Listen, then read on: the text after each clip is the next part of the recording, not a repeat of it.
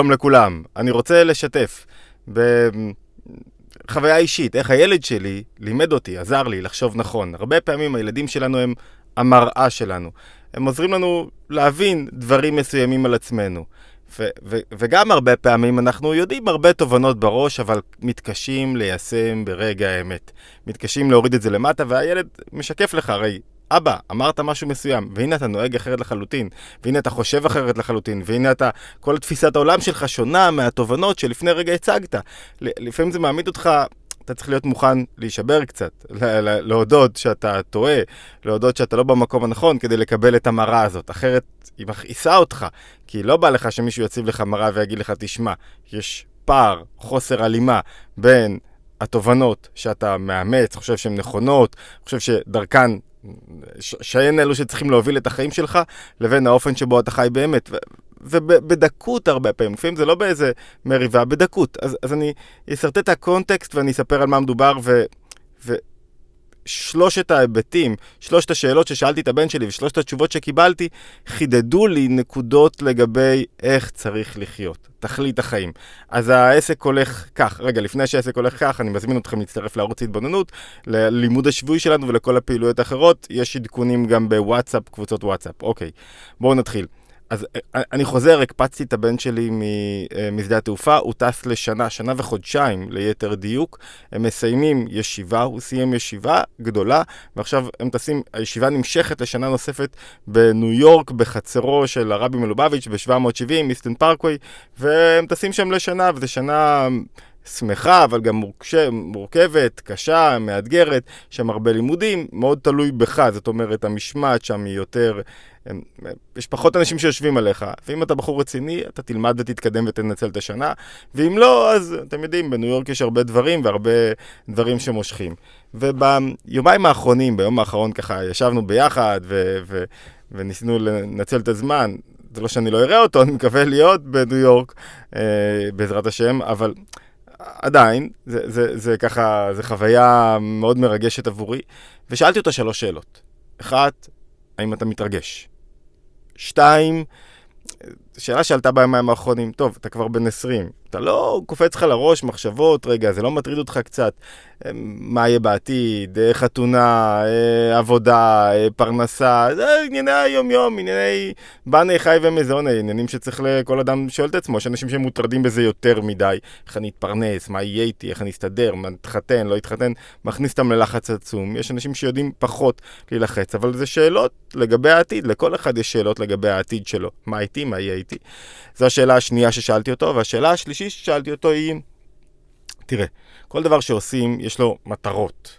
מטרה שאתה רוצה להסיק. מה אתה רוצה להפיק מהשנה הזאת? האם שרטטת איזה מטרה שאתה רוצה להפיק בשנה הזאת ואתה אומר, טוב, אני טס, זה, זה שנה שהיא יקרה יחסית ויש בה המון השקעה, מה אני רוצה להפיק? איך אני רוצה לחזור? איך אני רוצה להשתנות? ושלושת התשובות שלו אישרו אותי קצת. בואו נתחיל רגע מהתשובות, אבל את, הוא לא, כדי שהוא לא יהרוג אותי, אז, אז התשובות אני כמובן ככה אה, אה, מסכם אותן, חלקם במילים שלי, חלקם באופן ישיר שהוא אמר לי. שאלה ראשונה, שאלתי אותו, אתה לא מתרגש? אז הוא הסתובב אליי ואמר לי, התפעלות? התפעלות? מויכין, מויכין. אני רוצה להזכיר לכם את הקונטקסט.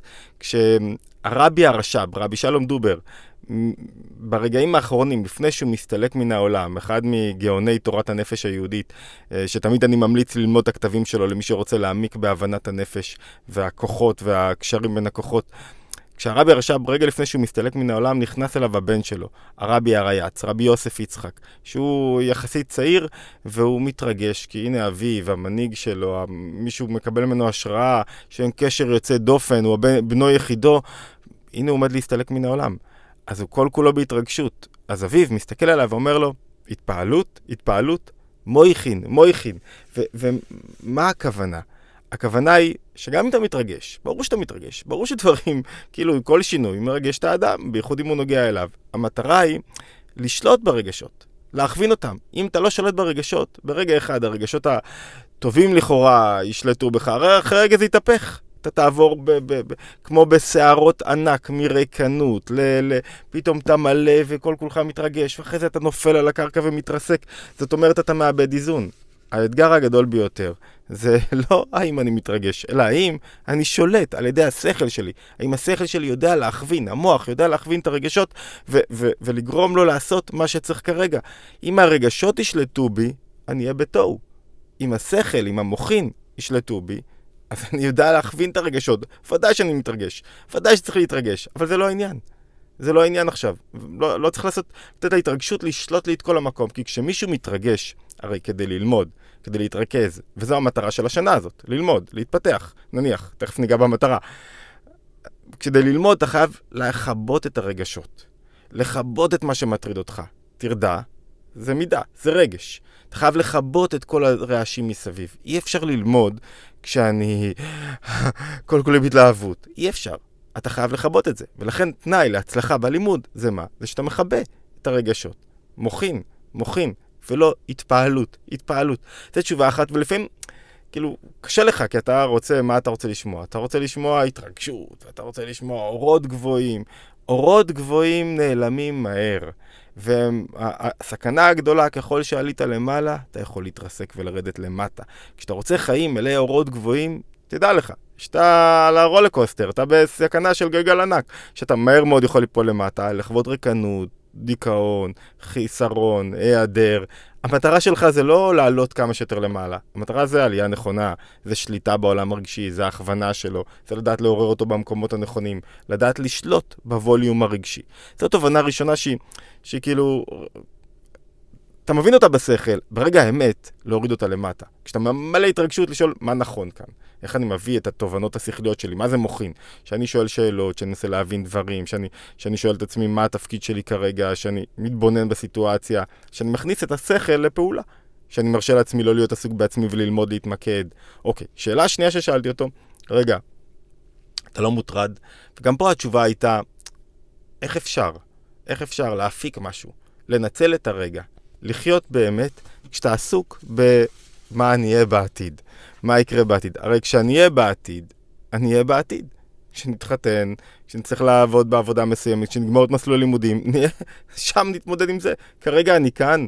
זאת אומרת, אנחנו הרבה פעמים מטרידים את עצמנו, ומודאגים במה יהיה, ואין לזה שום ערך. אלא אם כן אתה מקבל החלטה לגבי מה שאתה רוצה לעשות.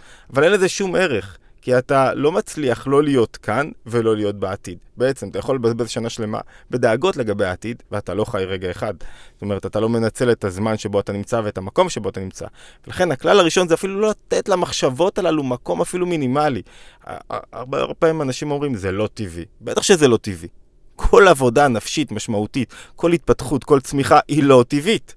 כל שידוך נכון בין הנפש לגוף, ש, שהנפש מאירה את הגוף בצורה נכונה, כל השתלטות על, ה, על הצדדים הטבעיים, האגוצנטריים שלי, היא עבודה לא טבעית. ברור שזו עבודה לא טבעית. ברור שאני מת לדעת מה יקרה עוד רגע. הרי זה הסוד. אני מת לדעת מה יקרה איתי בעתיד.